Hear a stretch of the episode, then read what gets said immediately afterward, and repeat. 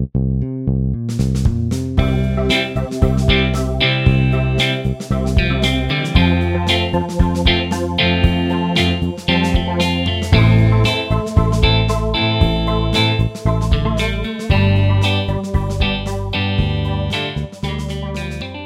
everyone, and welcome to the Social Contract, a Commander podcast. I'm Mike Allman, and joining me is my co-host Alex Lapp. Alex, there wasn't enough murder in the beginning. There must be more. That's true, Mike. We're going to need some additional murder, um, additionally foul. This episode, we are going to cover the multicolored cards, Yes. uh, the single monocolored commander that we plucked out, and Yes. a couple of colorless cards.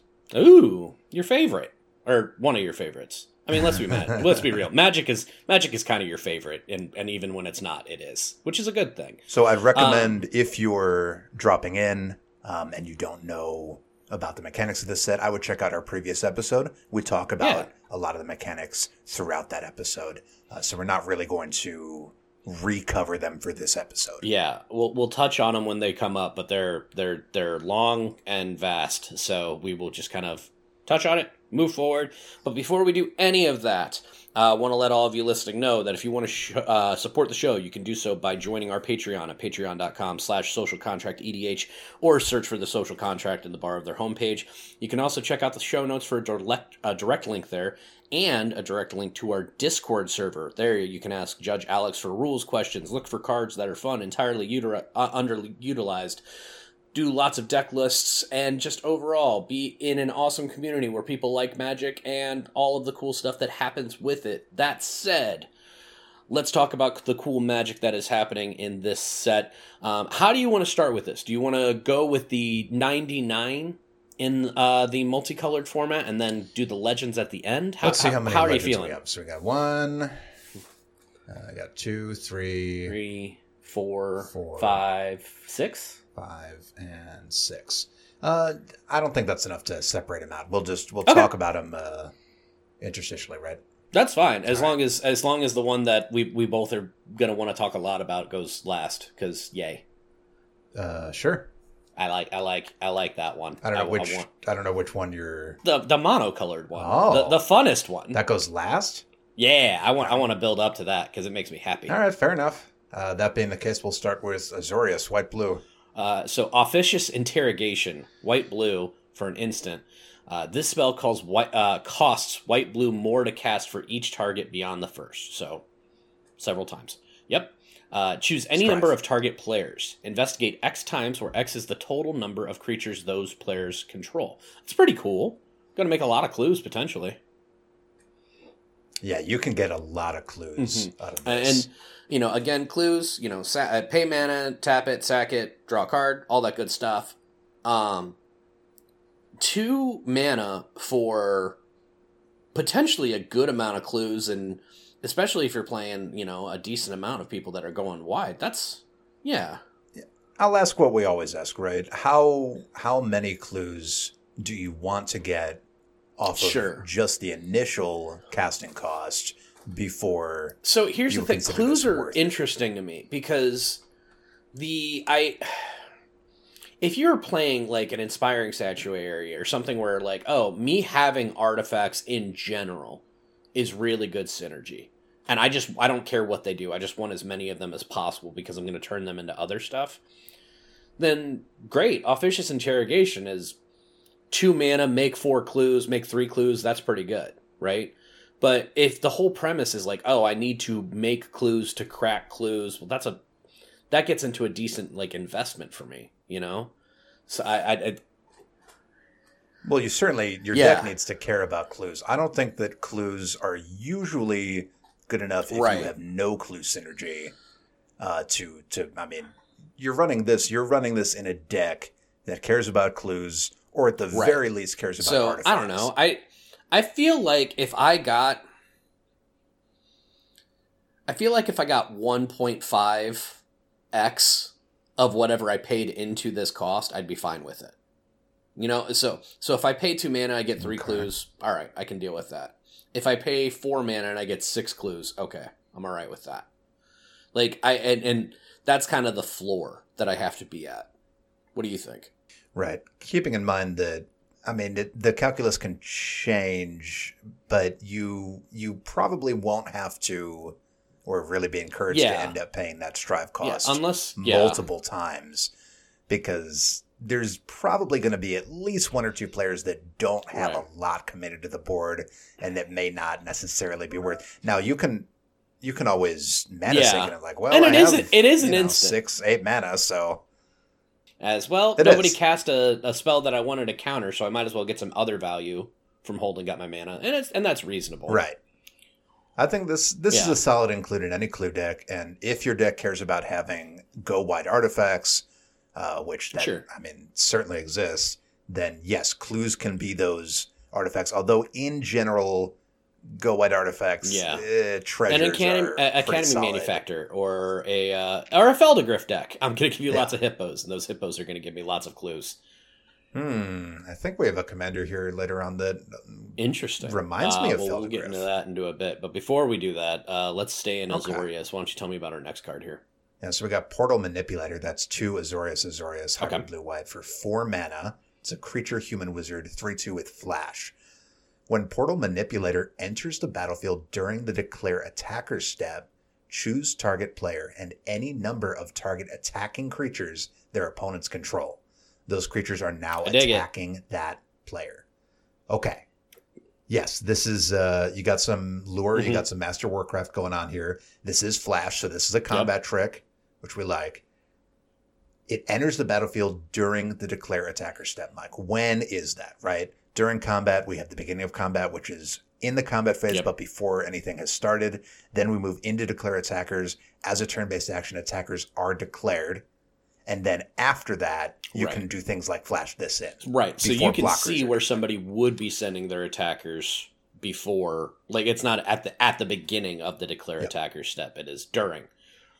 Right. Mhm. So you're going to choose a player to hurt and any number of target attacking creatures their opponents control. So that you're not going to be redirecting any of your stuff and Right. you're not going to be redirecting their stuff. You're picking a player who isn't necessarily being attacked. That opponent's attacking somebody else, and you're going to And- redirect well, it to that. Opponent. And here's the thing, like you can basically as from what I'm reading on this, and I'm I'm more than happy to be wrong. This could be something where, oh, I'm gonna attack this player with these two creatures and I'm gonna leave these three back. And you can say, No, you're gonna attack that same player but with all five creatures. Like it, it it's it's a Mhm. you're gonna com- you're basically gonna control the attacker's combat step and who they're going at. And then everything else past that, that that would be, Mm-hmm. you know, as normal. Correct? blockers, damage, everything like that. uh, let's let let's uh, Yeah. let's rewind that and have you ask that. No, you're good. I was um, okay. so I, I, I kind of asked it in a weird way. So for for our listeners too, because this is something where you're doing it in the declare attacker step, the person who is attacking, Mhm. they show where they're going to go. If you decide that that's not what you want to do, you get to then to decide. You then get to decide you're going to attack with these creatures of your choosing as the caster of Portal Manipulator, and you're going to attack this player. After that, combat continues to resolve as it normally would. Right. Those creatures already have to be attackers. You can't choose a creature. that- Target attacking wasn't creatures. attacking There, that's that's that's that was my disconnect. Right. Okay. That's why this is during the declare attacker step. That means this is Got it. happening Okay. after attacks are declared. Because attackers are declared before that any was player has mistake. I priority was on like, all right, step. do I basically get to decide who's Okay. attacking? No, you get to decide of the things that are attacking. They're now going to this target, as opposed to or this player. Yeah, Yes, they have to already be attacking. Um, as a flash uh, combat trick that's a body, this Yeah. also is an emergency blocker. Yeah, and I mean, here's the thing: like. I'm not going to be mad at Azorius for not having the best version of a combat trick. It's a cool combat trick that I, you know, normally that's yeah, Yeah, exactly. I mean, this is an uncommon, so It's pretty not- solid. I like it.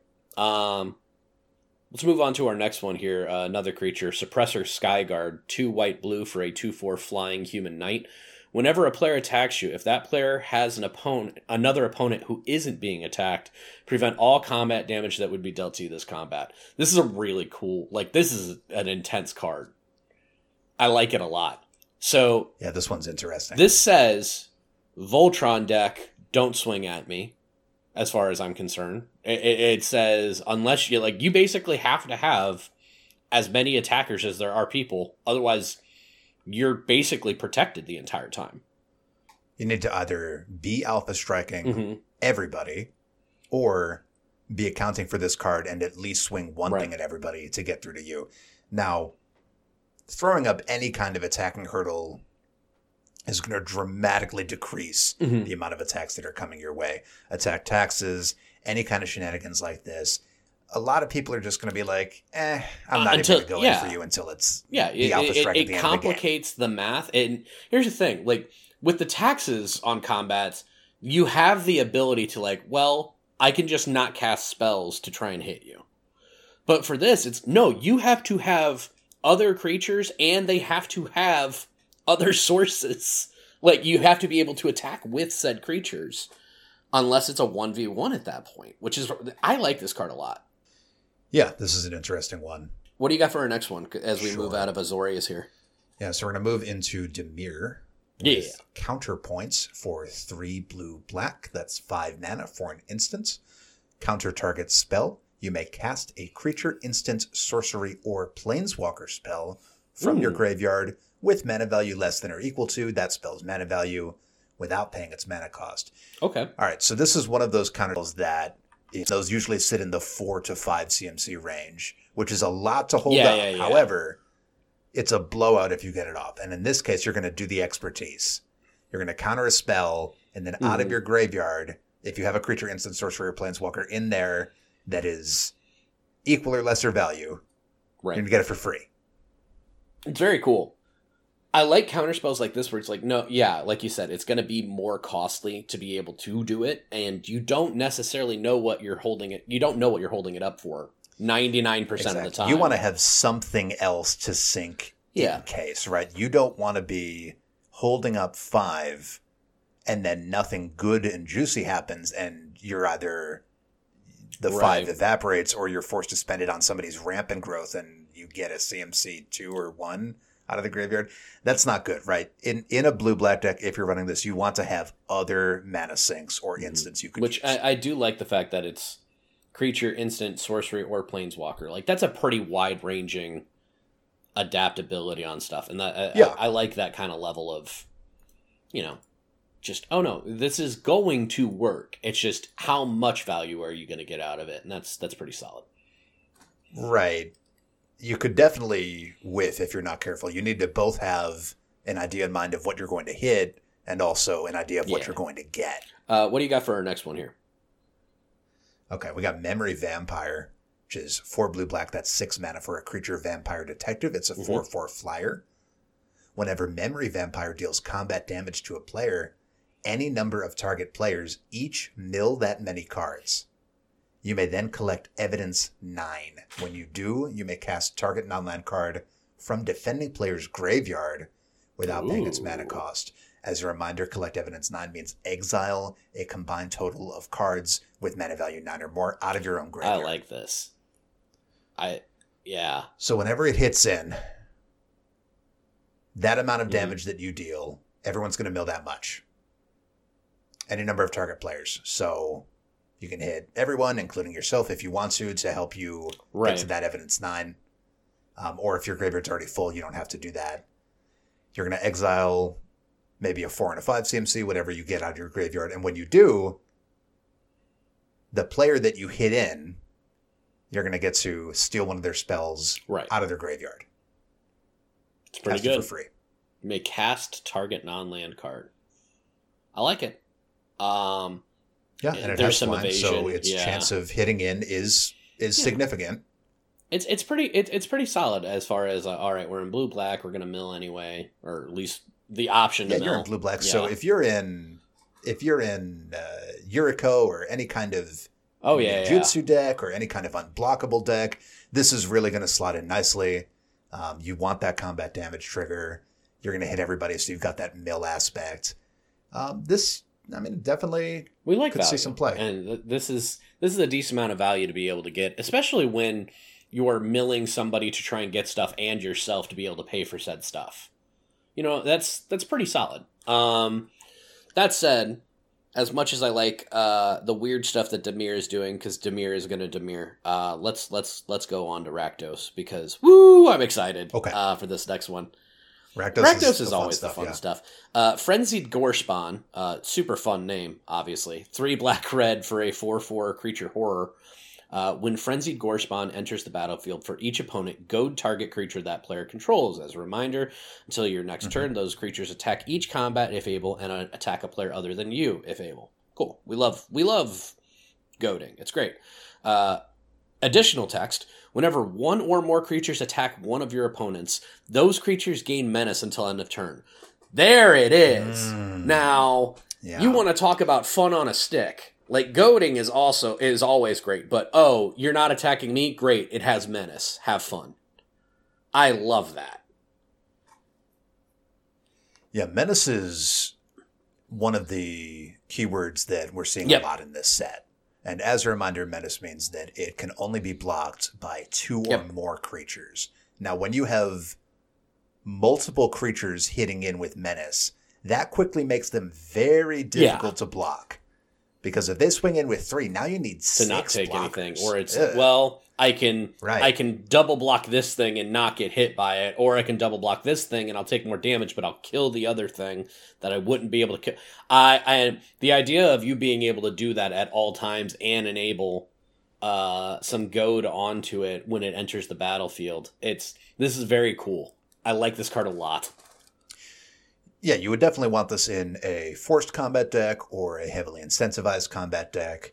Um, stacking buffs that reward players for Yeah. attacking in, like Gahiji, Duelist Heritage, Ooh, I wasn't even think about that. uh, Yeah, things that things that really make combat spicy and you know to to hopefully add to the Yeah. carrot and the stick. Maybe you're you're using things like go or to force like and, and again i was like all right well Karazikar this is going in because it, it cares about things that are goaded and getting cards off of that uh thantis because yes i Mhm. want to force combat and at the same time if i'm forcing combat with menace now i'm not nearly as good as an attack because if you have to attack well you want to attack something where your creatures might survive on the on the back end where it's a lot easier for me to block um This also has a nice sort of exit clause here, right? It says, yes, it's going to goad things, but whenever one or more creatures attack one of your Yes. opponents, they gain menace. This could have easily been whenever a goaded Right, creature right, right. attacks. Those creatures gain menace, and that could get really dicey at the end. So right? it's it, it's it's all it's all upside. It, the the floor is the ceiling, and we like that. Uh, what do you got for our other Rakdos card? Like very ahead. specifically. Just yeah, even the more most Rakdos. Rakdos as heck. Rakdos, Hey, look, patron of Rakdos. chaos. Four black, red, six mana for a legendary creature demon. Six six flying and trample. That's the flample. At the beginning of your end step, target opponent may sacrifice two non-land, non-token permanents. If they don't, I like that. cards. Target opponent is good. May sacrifice two non-land, non-token permanents. Like that a lot. Yeah, so they're not going to be get able rid of to their chicken out clues or whatever, Their yeah. clues, treasures, nothing like that. They're going to have to get rid of something at least This somewhat is very useful. cool. I like this guy. Now, this is happening pretty slowly, so you probably would want to slot this into a deck that already cares about sacrifice, um, or maybe it cares about Mhm. triggers. Because by itself, yes, this is good, but it's going to happen to one player once every Oh, full sure. go around the table. So if if you wanted to build this into a deck, we would definitely have more edict effects, more sacrifice effects, and the more of those you run, the more likely that this is going to pay out and draw you two cards because they will have nothing. Oh, for sure. And I think. I, that said, I, I'm glad that it is as slow as it is because when you take the non-land, non-token permanent out of it, it's okay. You're sacrificing like actual mana rocks. You're sacrificing actual creatures. You're sacrificing stuff that you've paid mana to put out there, and the targeting on Yes. that is it's a lot harder to do that. This is not annihilator. You know, this is like no, this this is a not this is hey, you're gonna get rid of stuff or give me my cards. I I feel like you're gonna get cards out of this seventy five percent of the time until you get into the end game. yeah, that's the interesting thing about this and, and why Mhm. we're talking about it. It's not just a, uh, you know, a stacks piece or, or a hate piece. It gives your opponent the option. And as Mike said, broadly, people want to keep their stuff, so they might be inclined to give you. I've also figured out that my favorite thing is when somebody who has like a lot of cards gets to a point where it's like, hey, are you going to do this thing that you don't want to do, or are you going to let me get more cards? There gets to get be a certain threshold. They're like, well, you've already got ten in hand. What's two more? And it's like, two more is still two more. Yeah. like. If I don't have a win con in my hand Yeah. with my ten cards, and you allow me to have two more, I, I don't. I, depending on the deck, it's like, oh well, great. Now I have a twenty percent chance to have a win con in my hand, or whatever it is, and I just I dig that. It's a cool concept. Uh, moving on to Rakdos, the guild leader, has has He- had oh, several oh, I, I, I, I am kind of excited about somebody just building a here's the Rakdos deck because I don't know how many Rakdos there are as far as creatures, but I feel like there's Well, there's there's certainly enough of each individual guild to build a guild only deck. I would imagine. right. Oh, I mean like every creature is Rakdos, the legendary creature. Uh, there's only like four of them. That's it's not going to be enough. Really? I thought there was more. I was gonna say I thought there was more ra- iterations of Rakdos, and then like Rakdos as like a planeswalker, and then fair enough. I don't okay, think well, he is a planeswalker. he's not a planeswalker. So we got Hmm. yeah. Okay, well, maybe in another like ten years, we'll figure that Rakdos. Lord of Riots, Okay, Rakdos, Patron of Chaos. okay. Showstopper. Mm, yep, we got the Showstopper. We got Rakdos the Defiler, the Okay. Showstopper, and then yeah, we we already mentioned the uh, the one we just did. Well, fair enough. Um, okay, so let me let me rephrase. I want to have Rakdos deck where it's Rakdos and then a whole lot of creatures that are clones, and they're all Rakdos. Oh my! So it's all Rakdos all the way down.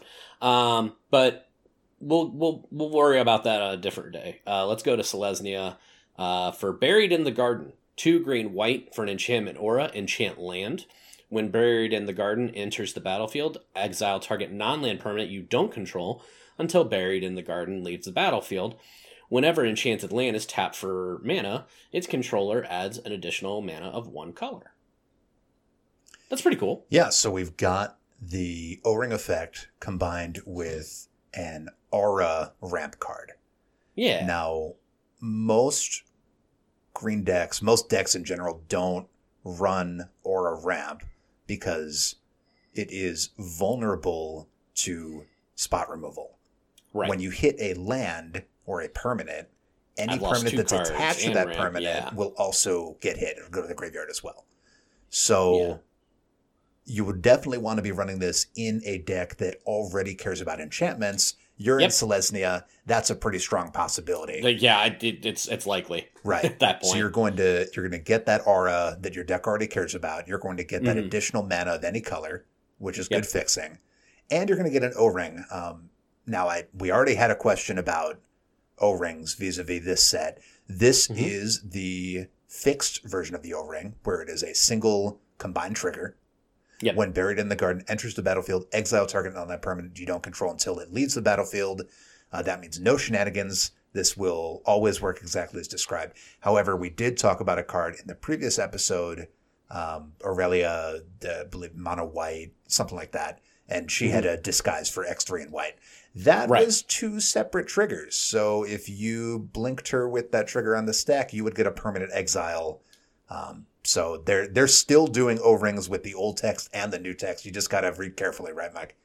Right, right, right. And here's the thing. So this is an O ring and a not wild growth, but kind of a wild growth on the same card.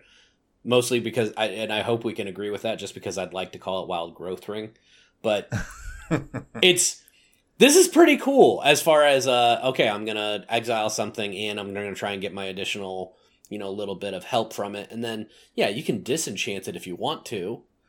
Um but i don't know. I feel like more times than not like oh i'm gonna exile this one thing. More times than not that ends up sticking around.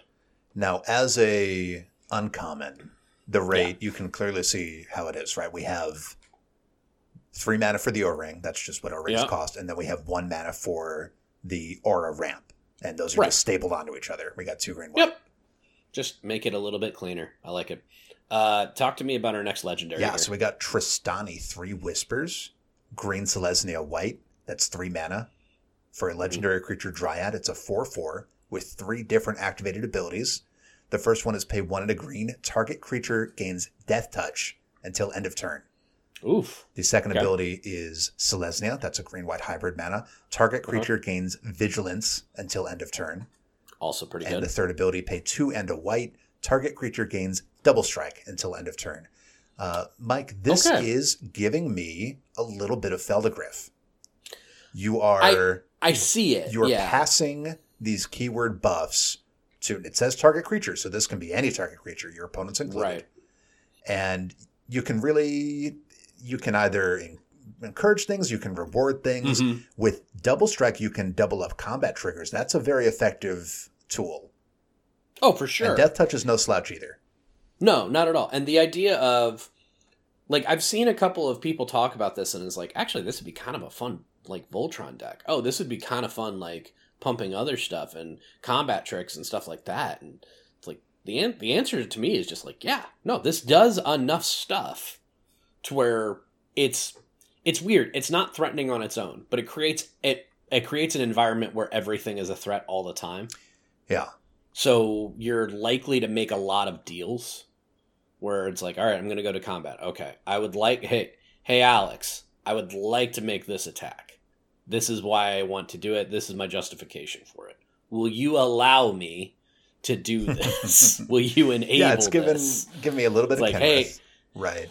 Um, we're we have this interesting kind of menacing buff shop thing going on. That's that's quite interesting. You definitely do Mhm. need to build around it.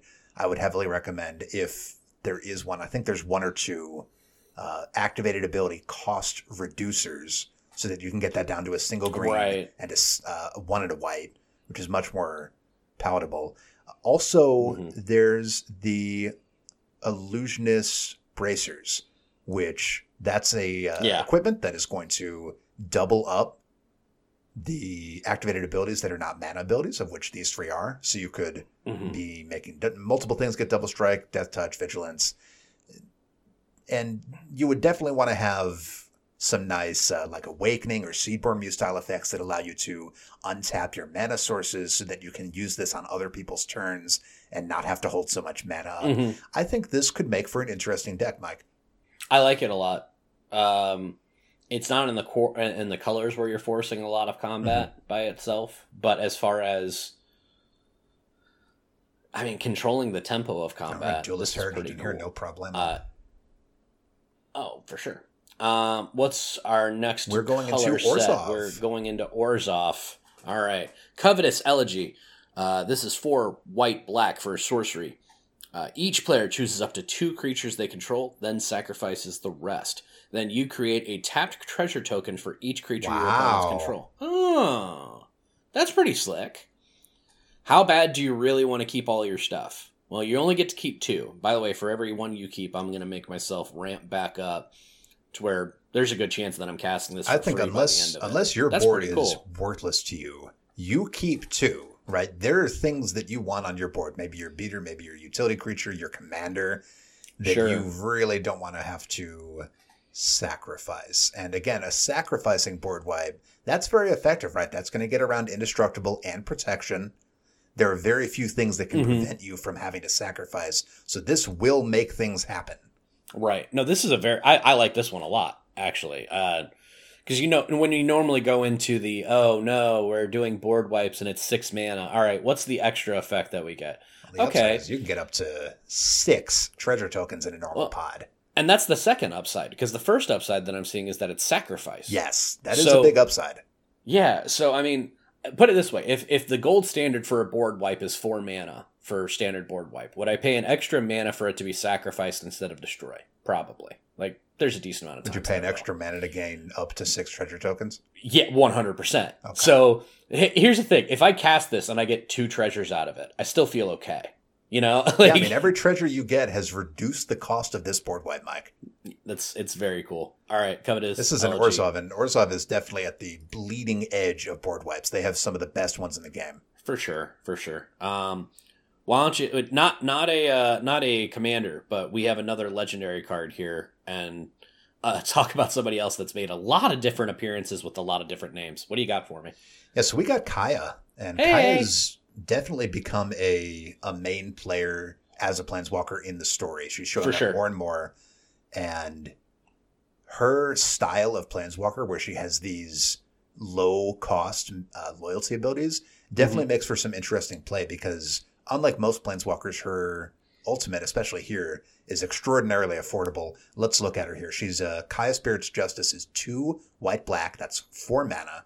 For a legendary planeswalker Kaya, she enters with three starting loyalty, Okay. and she has a uh, you know a planeswalker style enchantment ability that doesn't cost loyalty. Whenever static, one yeah. or more creatures, now this is a triggered ability. Okay. Whenever one or more creatures you control and or creature cards in your graveyard are put into exile, Okay. you may choose a creature card from among them. Until end of turn, target token you control becomes a copy of it, except it is flying. Oh, interesting. So let's read that one more time. Whenever any of your creatures on the battlefield or in graveyard get exiled, you can pick one of those, and you will, if you have a token on the field, it'll become a copy of it with flying. Neat. So you're an Orzhov. Maybe that's uh, going to be happening to you. Maybe some of her abilities are going to care about that. Let's start with her plus two. That's Surveil 2, exile a card from a graveyard. Hey, there you go. Yeah, so Surveil, unlike Scry, and actually some people prefer Surveil to Scry, you're going to look at the top two cards of your library. You will choose whether to uh, leave one or both of them on the top, and any that you choose not to will go to your graveyard. And you'll exile a card from a graveyard, so you can hit anybody's graveyard with that. Next, her plus one, create a 1 1 white and black spirit creature token with flying. That's good value, right? Yeah. Making a 1 1 flyer for plus one, that's solid. We like that one. Yep. Uh, finally, her minus two. This is typically where her ultimate would be, but you can use this immediately Right off the turn bat. she comes out. Minus two, exile target creature you control. For each other player, exile up to one target creature that player controls. Nice. So, wow, for four mana, you can spot exile one target creature for each player up to, hmm and she'll stay alive, Mike. And that means we're going to get that trigger, most likely, because we're exiling a target creature we control. Right. So we're going to choose a creature card from among them, the creature we just exiled, and we're basically going to. It's almost like we never lost it. We're going to turn a Right. token we have into that creature with flying, and then she's still on the field. Next turn, we could make a token. Right. No, this is this is pretty slick. And She's got a lot of value on her. Now, you do have to be playing her game, right? You need to care about tokens, and you Mhm. need to care about graveyards and exile, which you're an Orzhov. That deck is not that much of a stretch, right? No, and, and and here's the thing: if if all this does is plus ones for a decent amount of time, just all right, I'm going to make pretty good blockers. Um, I mean that's not terrible because you still have this. Oh, I'm going to have a group exile effect ready to go whenever, and just like the the enabling of flying, the target token you control becomes a copy with it, except it has flying like I, I like that the the whole concept of this is you're going to get around whatever stuff you need to Her abilities are cool. highly, highly synergistic, right? yeah We have her plus two. It's exiling a card from a graveyard. If it's your graveyard, then you're going to make a copy of that creature. Mhm. And then you have her plus one that enables you, if you don't have a token, here's the token that you can target with her abilities. right And then her minus two we went over. Uh, that's just going to be an explosive removal, maybe on some very juicy creatures. And you basically don't even lose the creature that you lost. You basically still have it. Uh, it- until end of turn right yeah so you, you still have that you still have it until end of turn but Yes. depending on what you have if it's something that like oh it's a dies trigger well okay then i still Yeah. have the opportunity for it to die Right. even though i've exiled it which is pretty cool um not Got a a lot of value planeswalker Uh, definitely definitely a lot of value on a four mana uh, card there uh, not a planeswalker but a card that cares about planeswalkers tomik wielder of law one white black for a 2-4 legendary creature human advisor that has affinity for planeswalkers, which means this spell costs one last to cast for each planeswalker you control. Cool. Uh, with flying and vigilance. Whenever an opponent attacks with creatures, if two or more of those creatures are attacking you and or planeswalkers you control, that opponent loses three life and you draw a card. That's a that's a pretty good attack. This is tax. giving me uh, Super Friends right here. So yeah, yeah, yeah. as a card in the 99 under most circumstances right affinity for planeswalkers which is a great effect the spell will cost one generic less for each planeswalker you control. That's Mhm. only going to get you a discount of one to go down to white black. That's okay. But Unless- your commander Yeah. that means that your command tax can be discounted by the planeswalkers you control which is very attractive. Potentially your commander could cost as little as white black even after multiple casts. So that's great. Mhm. on top of that, what's the one weakness of Super Friends decks? They typically don't run a lot of creatures to Right. block for their planeswalkers because those slots you need them for planeswalkers and planeswalker synergy. Yep. So they're typically not going to run a big fat creature package.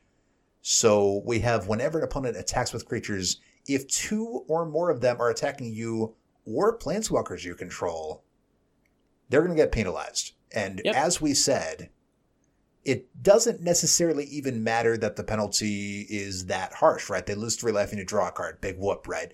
Right. Even that limited resistance is enough to make people second guess. Do I really want to attack in? Now, unfortunately for a Super Friends deck, you're going to, if you've played against one or you've played one, you know that frequently you'll have a situation where you have multiple planeswalkers that are about to get to a point of no return. They're going to get to their ultimate, their emblem, and they have to attack in. So they're just going to start giving you benefits, Mike. Right. And then I, I mean I'm the losing three life and black and white. Okay, great. Well you can do a lot of the well I There's like benefits for that. I like when people lose life because then I do B, C, D, E, etc. right. Um the Plenty of black cards that like the drawing a card, I'd almost like encourage people to start attacking me. Cool. You're attacking me with two things? Cool. I'll draw a card.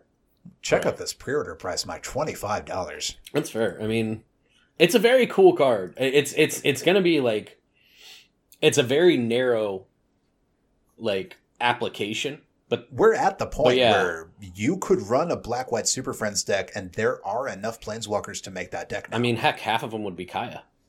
But yeah, that's Ka- God, Kaya That's and a great deck. Kaya right and Elspeth go done. Ooh, Game. Elspeth. That's it. We love Elspeth. Uh no, I, I like this. I like this Make guy. me three tokens, and then Kaya turns those tokens into flying copies. Yep, I'm down. Really fun stuff there. uh, what do you have uh, as we move off of uh, Orzhov here? So we have Urgent Necropsy, which is two black green. That's four mana for an instant. As an additional cost to cast the spell, collect Evidence X, where X is the total mana value of permanents this spell targets. Okay. Destroy up to one target artifact, up to one target creature, up to one target enchantment, Huh. and up to one target planeswalker. That's giving me Decimate, Yeah. like, although It's better decimate. decimating cards like it, those have the limitation that you have to have targets. Right. And especially for Decimate in particular, if you've tried to cast it, you know if you're missing even a single target, that's not a legal spell to cast. There's been a So it's very nice to have this up to clause Right. so that if you don't, if there is no planeswalker or you don't want to hit one, you're still okay. there's been a, Now- there's been a time or two where I've wanted to cast a decimate and I was like, ah, I don't want to. And you just can't. Well, there's times where you can't, and then there's the times where I go, "What, man? I really don't want to destroy It'd anybody's. my planeswalker. I don't want to destroy anybody's land. I feel bad. Uh, I, I, I'll just chill. But here's here's the there's there's this additional cost element, right? Sure. If you're targeting an artifact, a creature, an enchantment, and a planeswalker, that's potentially in excess of 10, 15, 20 mana, depending on what you're trying to hit. right. And that's going to make you do a little bit of math. You're going to have to exile X cards out of your graveyard Mm-hmm. uh, with total combined mana value X based on what you're hitting. It's almost kind of like a strive cost. And I don't know, you're you're in a black green deck, Mike. I'm sure that you can fill your graveyard. Yeah. That said, uh, And if you can, this is a versatile removal spell. it, it it is. But that said, I have I have a question, Judge. Uh, okay, yeah, yeah. Let's say I want to get rid of a mana value total of nine. Okay. So uh, you know, so nine is the evidence cost that I have to do. Okay. It says collect evidence X, where X is the total mana value of the permanents this spell targets. It doesn't say where X is the total mana value or more. You know what I mean? Or or less. So if I Right, so- so do I have to hit the cost exactly, or if I don't have the math to make it work out, I've got a four mana cost card in my graveyard and I have a six mana cost graveyard, but I want to do nine. Am I okay? Am I in trouble? Yes, you are okay. Okay. So collect evidence. Uh, we didn't really talk about this aspect of it in the previous episode. Collect evidence N is exile cards with total mana value N or more Got it. from your graveyard. Okay. So if you wanted to, you could just keep exiling stuff out of your graveyard. There's very limited benefit to that in most situations, Mhm. but if you want to collect evidence one, you say I exile my whole graveyard. Uh, you can. And now we move on to my other pet peeve with this card. So it has evidence X. It's in a set where evidence is showing up for the first time, and evidence And is, is not in the text. It's not in the Well, Mike, how else could they fit that flavor text? on That's why I'm mad. words? You could have made room. You literally like in all of the oppor- this. All right, I'm done. Uh, hey, It's true. Cool I mean, you're- card. You're, right. For accessibility purposes, we do wish that this is the first time we've ever seen collect evidence and many of these other mechanics. They probably won't appear again for a long time. Reminder text is very helpful for for people. I, mm. Uh, moving on, we're going to Boros and another legendary creature. Uh, creature Aurelia, the law above, three red white for a four four legendary creature angel with flying vigilance and haste. That's a whole That's lot Boros of uh, keyword. Yep. Um, whenever a player attacks with three or more creatures, you draw a card. Pretty Alright. cool. Uh, whenever a player attacks with five or more creatures, Aurelia, the law above, deals three damage to each of your opponents, and you gain three life. Okay. So Oh, look, it's a Boros commander that cares about combat, Mike. yeah, uh, but but it cares about combat for everybody, and it's not a don't attack me. It's no, just attack, attack. You- everybody attack, much attack. really, really want to be forcing attack. Go. if you want to get a benefit of this.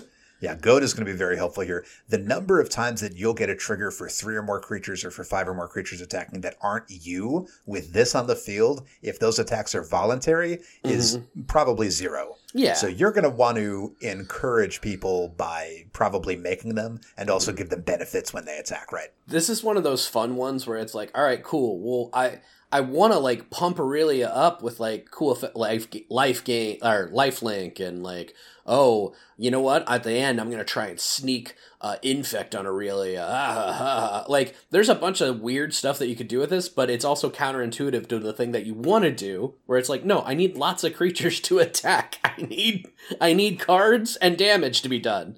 I mean, you're in Uh, Boros. it's you fun. can definitely have a, a can have package of Yeah. tokens. You can have a package of Goad and you can have a package of, of Voltron. Now, if you split the focus that much, you may have some trouble. But I'm willing to bet that you could make this deck work. Yeah, yeah, for sure. We I just if nothing else, just figure out ways to give everybody else creatures as well, and then you'll be fine. Um, no, this is a cool angel. I like it. Uh, why don't you tell me about our next one here? Take the bait, Mike. It's uh, Uh, two red, okay. white, four mana for an instant. Got it. Cast a spell only during an opponent's turn and only during combat. Cool. Prevent all combat damage that would be dealt to you and planeswalkers you control this turn. Untap all attacking creatures and goad them. After this phase, there is an additional combat phase. Neat. Now, we've seen this effect in blue, Yeah, yeah, yeah. where you say, ah, no, this, we're going to do a redo on this combat, Mhm. and blue's doing its trickery. But here we have it in Boros. Yep. So we're going to fog right off the bat. Mhm. And then we're going to redo combat, but it's not going to be coming at me unless it's heads up, in which case, why are you? I mean, I guess you get the fog, Right. but you're gonna you're gonna force attacks. I mean, this goes directly into Aurelia, and any deck that cares about forcing attacks cares about goad. It's cool. It's cool. I, I like. I, I Yeah. I'm I'm looking at this and so the difference between this and uh, Portal Manipulator. I I like take the bait. Um, a lot. It's just one. It's one of those things where the fog attached to it is pretty good. I don't know. I I, I, like them both. I, I wish I had a little bit more for four mana. Yeah. Right, it's a four mana hold up. so you you want to have some other kind of mana sink in case there isn't a big swing Right. coming at you, right? Because this is specifically when somebody swings into you with juicy enough things that it would make sense right. to spend and four in- mana and you don't have them. the ability of oh we're going to redirect things in, in the end game but you do have the actual like you, like you said you have the fog effect so And unlike Master Warcraft, you're not dictating exactly what happens in combat. You're simply making sure it doesn't happen to you. and more importantly it's only with the things that are attacking at the time so you're untapping all attacking creatures and goading them Yes. and then there's an additional combat phase so you know maybe if they didn't attack with other things and blah, blah, blah, but it's fine like I, I I- like it as a concept um just four mana is a little bit more than i'd like um Mhm.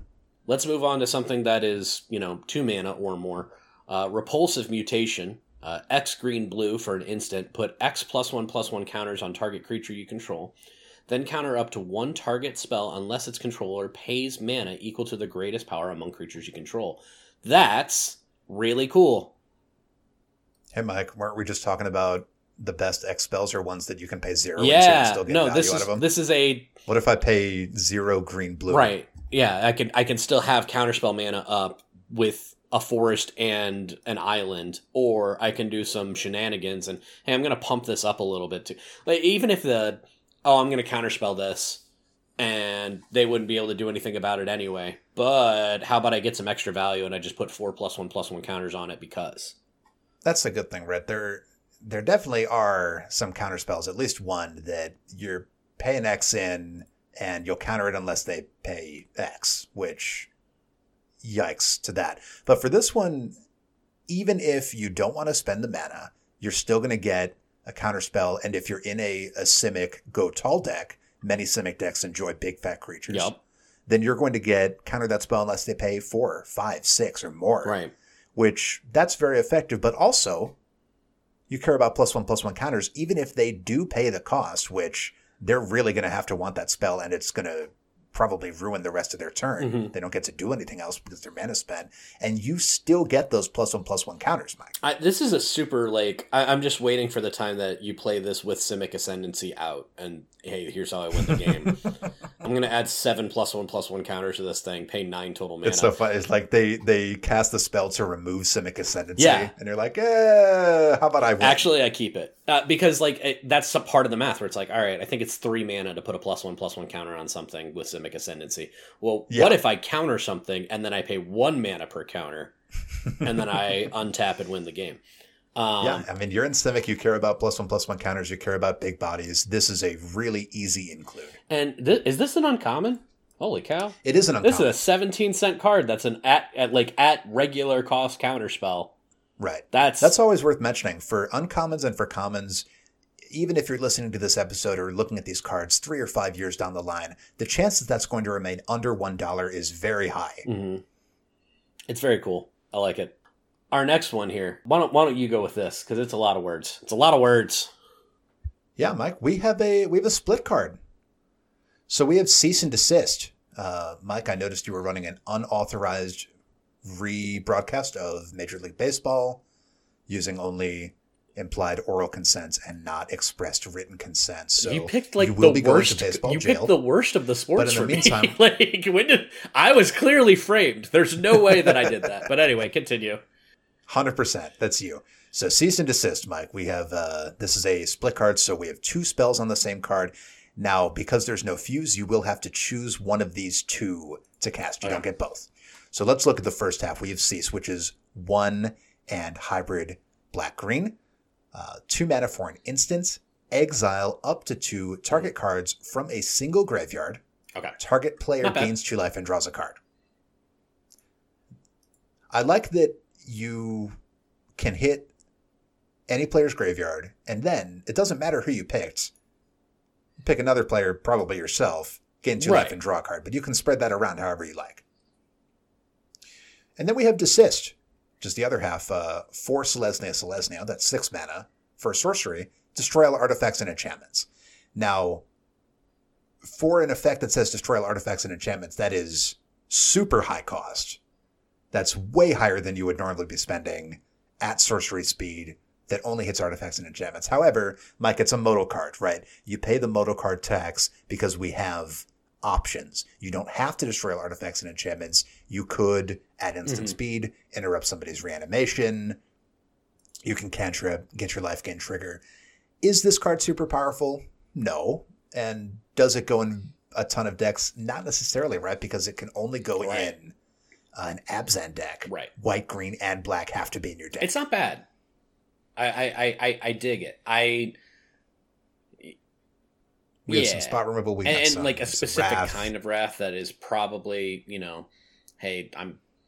I'm running a lot of graveyard shenanigans, so maybe I'm not doing as many artifact and enchantments as I am like random creatures, etc. Right. I mean, if you're in Selesnya, Selesnya is a color that, I mean, especially green, the Yeah, green yeah. part, doesn't like unnatural or artificial permanents. They don't like artifacts, they don't like enchantments. So very flavorful, and in the color palette, those would be the two kinds that It's pretty liked. solid. It's it's not bad. Um, it isn't uncommon, so it's yeah, a it's a quarter. and like you know, maybe maybe the cost for those individual spells, is, ah, you wish it was one less or something like that. But I mean, it seems like reasonably cost overall, and options are always good. And uh, it's it's a panorama. They don't usually do these as panoramas. Honestly, I'm just trying to vamp on this card because the next one is gonna hurt my brain a little bit. Um, Niv Mizzet, Guild Pack, uh, cost WUBRG, white, blue, black, red, green for a six six dragon avatar legendary creature, flying and hexproof from multicolored. Okay. Whenever Niv Mizzet Guild Pack deals combat damage to a player, it deals X damage to any target. Target player draws X cards, and you gain X life, where X is the number of different color pairs among permanents you control that are exactly two colors. Yeah. Ugh. So we, as Niv Mizzet Right. Reborn, is right in this same vein where it would uh, top deck cards off your library and it would look for unique color pairs. Just like that commander, you simply need to build around this. This card makes no Yeah. sense as a dragon commander or as a card in the Dragon Right. 99. You simply must build a uh, color pair or Ravnican guild type Right. of deck. He demands that you build that, which flavorfully, Yeah. sure. I mean, he is the guild pact. He's in It charge of all of Ravnica sense. and all the guilds. So if you want to build a Ravnica themed deck, great commander The, option. the right amount of flavor that this can play with is immense and awesome. The here. You can have a package for each. and guild. frankly, how many guilds would you have to play to feel comfortable with this? Because you got a total of ten. ah, you want to play most of and, them. and and that's the thing like the the amount of i need my lands to tap for every type of mana and the amount of stuff where it's like well i don't want to play three mana or four i don't want to play three color or four color or five color spells for the most part because those are just other cards that get in the way of my commander doing the thing that i want my commander to do but i don't know like here's the thing i think this is a really cool card i have like zero interest in building this deck because it would like actually hurt my brain a little bit.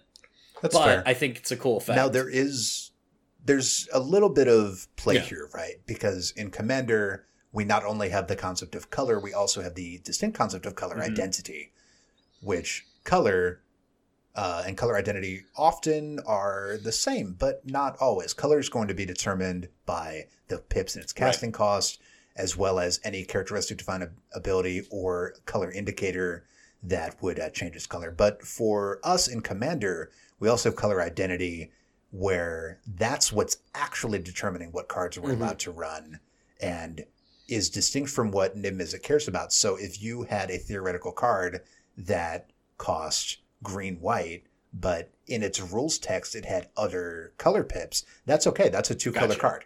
okay. Well, that helps me some. Uh, not a ton, to be honest with you, because again, it's still more complicated than. Yeah, But I mean this it's a build around Yeah. commander. Uh, you really you must build along his path, and if you don't, just run a different Right. commander. Right, this is the color pairs commander, and Niv Mizzet Reborn also would fit great into this Yeah. deck because it also cares about Yeah. color pairs. I again, my entire thing with this is I don't want to build it. I really want somebody to play it against me. I think it's a cool card. I Yeah. want to see it work. I just don't want to figure it out and build it. Um, that's what we have for the multicolored.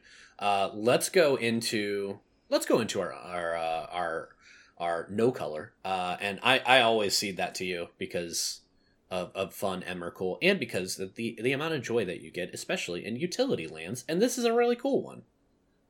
Yeah, Mike, this is a really cool utility land. We have Escape Tunnel, which is a non basic land with two activated abilities, no mana ability.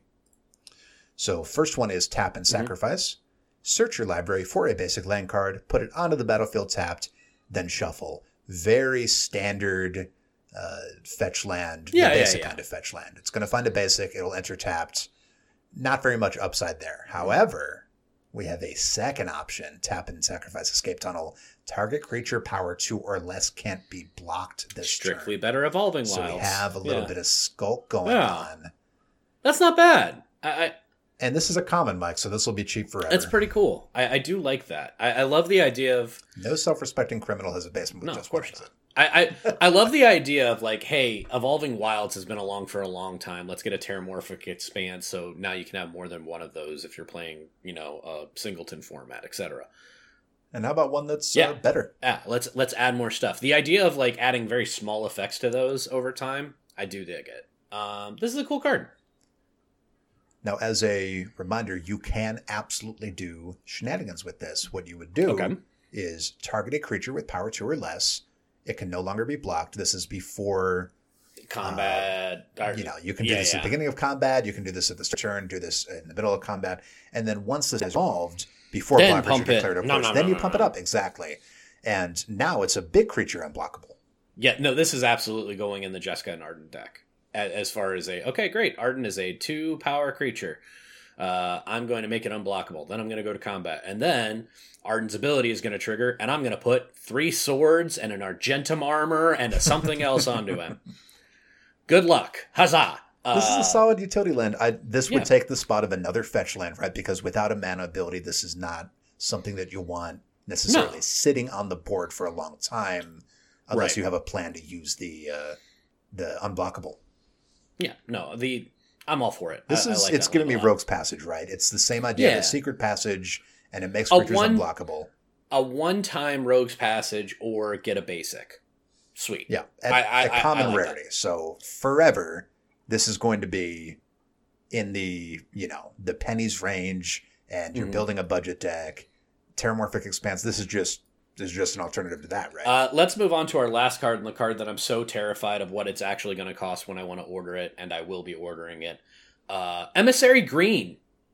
Uh, so this is coming from the Clue specific set. Uh, four green, four and a green, so five mana for a three-three legendary creature, human advisor. Whenever Emissary Green attacks, starting with you, each player votes for profit or security. We're voting. We love it. Uh, you voting. create a number of treasure tokens equal to twice the number of profit votes. Put a number of plus one plus one counters on each creature you control equal to the number of security votes. Okay, time for some Hmm. math. well, I think this uh, this slots right into Glunch Yeah, really yeah, yeah, easily. Um, wow. Okay, so it's on attack. So if you need to pump Yes. up emissary green, you can at least guarantee some of that on the attack. Uh, treasures are. uh, tw- I don't know why it's twice the amount of treasure or treasure based off of the profit, but wow. Because people are not going to want to vote for I, that. but yeah, but like put a number of plus one plus one counters on each creature you control. I think the reason that they do this is because emissary green, the way you build it is I am going to take out one player at a time, but I am going to take them out. Where all right, here's four creatures attacking you. Now, everybody, do you guys want to give me you know, six treasure or do you want me to Yeah. make this board wipe this person out? They're not attacking you currently. It's kind of a interesting overall concept. I really like this. Like Seard- Searden wants stuff, Yeah. and, and and and cares about voting. Um, okay, great. Here's another thing that cares about making votes on attack.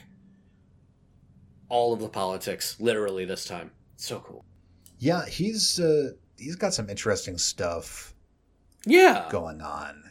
And as Mike said, uh, this card, along with a couple of other Mhm. cards we talked about, these are not going to be Right. in packs. These are going to be in the Ravnica Clue Edition uh, board game.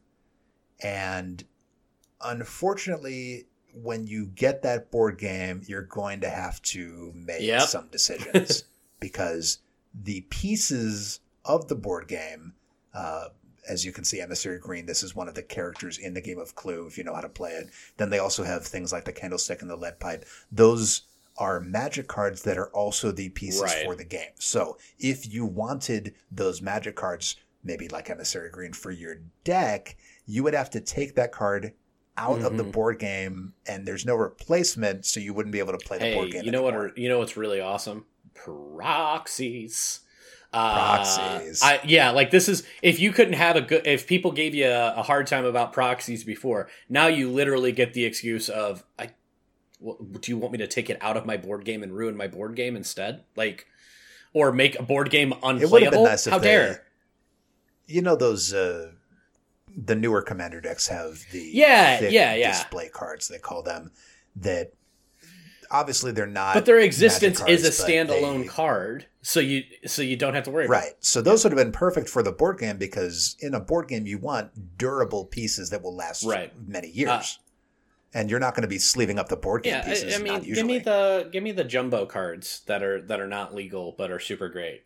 Um, by the way, I've done a little bit more research. I am so close to making that deck. yeah, because I Really? found I found jumbo Kenrith, and then I found uh, a place where I can print jumbo basics. And it's like cool. I'm almost there by itself. Uh, but I'm Nice. excited for my uh, my large print library card deck. Um, but yeah, emissary green. Sorry, I got I got distracted. Um, emissary green is very cool. It's it's it's easily my favorite card uh, that we've talked about in this episode. But there's a lot of cool cards. I, I do I do like the idea of uh, building around a couple of these. One last tidbit that's really barely worth noting for most people, but uh, these have Okay. a unique typeface on them that is not seen on any other kind of magic card.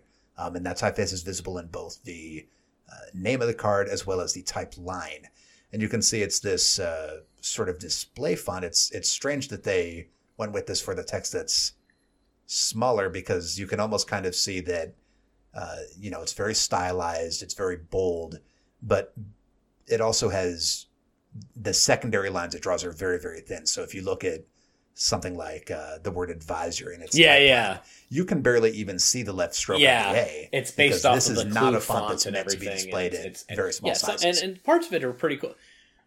It Right. may it may be, maybe not be, and and, and the funny thing taste, is, is even some be. of the other cards that do have, you know, from that same set, don't have the same kind of typeface.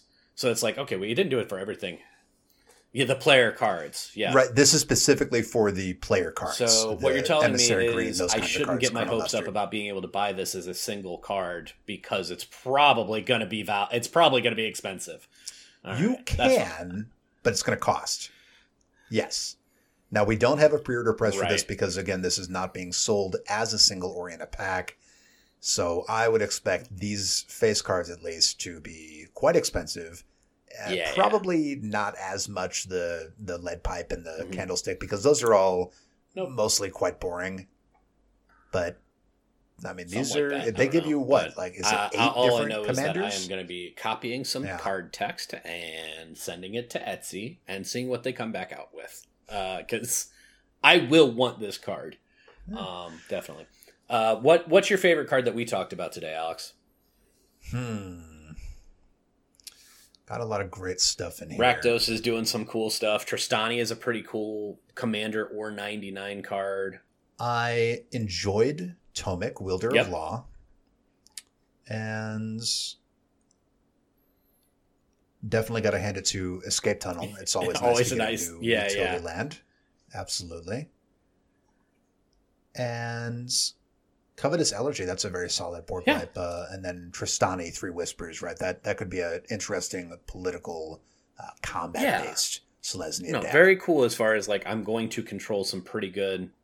I'm going to control some pretty good attacks. I'm less interested in the vigilance on that, but the death touch and and, and double strike. Whew, that is- Mhm. that's that can get really that is spicy. spicy and tasty. double up those combat triggers. I mean, some of these cards in this set give creatures that are forced to attack menace. So now you have creatures with menace and death touch and double strike. Uh Things are oh. dying. Um, They're in big yeah, trouble. things are bad. Well, Alex, this is a set that uh, it's I overall like it. I'm a little confused on it a, a bit by bit because again, lots of new keywords, not lots of co- uh, new of new new abilities rules, and yeah. rules. Um, I know how I would contact you uh, if I had any questions about any of them. But if anybody listening had any questions about them or some cool combos that might or might not exist or could exist uh, with some of these rules and uh, new cards, what's the best way that they'd find you and get some of that information? Sure, Mike. You can find me on Twitter at Lappermedic, L A P P E R M E D I C. Um, all of my projects are available on my website, lapper.gay, L A P P E R.gay. I also run the Commander Spellbook project, which is a search engine for EDH combos. We do have our uh, featured button on the homepage. You can immediately access all of the murders at Karlov Manor and Clue Infinite combos. Maybe you heard about some cards today that maybe you want them to be your commander, maybe you want them in the 99, and maybe you're like, huh, that seems like it's highly exploitable and could go infinite and make me win the game. You're quite likely right. you can find those cards uh, on our website and do a whole lot more. Yeah. Um, thanks for listening, everyone. Uh, if you want to support the show, again, you can go to our Patreon at patreon.com slash social contract EDH uh, to support us there. Uh, there will be a link in our show notes for you to be able to get there easier. Uh, but we also fully encourage you to join our Discord server uh, where we can talk about all these cards as they're coming out, where you can build a deck and have like minded and happy people who want to enjoy the game and some people who want to see the world burn, but in a, in a fun way. Um, I'll look through your deck, uh, talk about cards that you think are underutilized, and just an overall good and good overall environment for a good game. And uh, we're going to talk a little bit about the state of the game and what's going on, what we think might be around the horizon, and some of the ways that things are explained and justified and rationalized and ooh, I don't like it, I do like it, etc. in the near future. But until then, enjoy the murder. Uh, hope you collect some evidence, and we'll talk to you soon. Catcher Killer.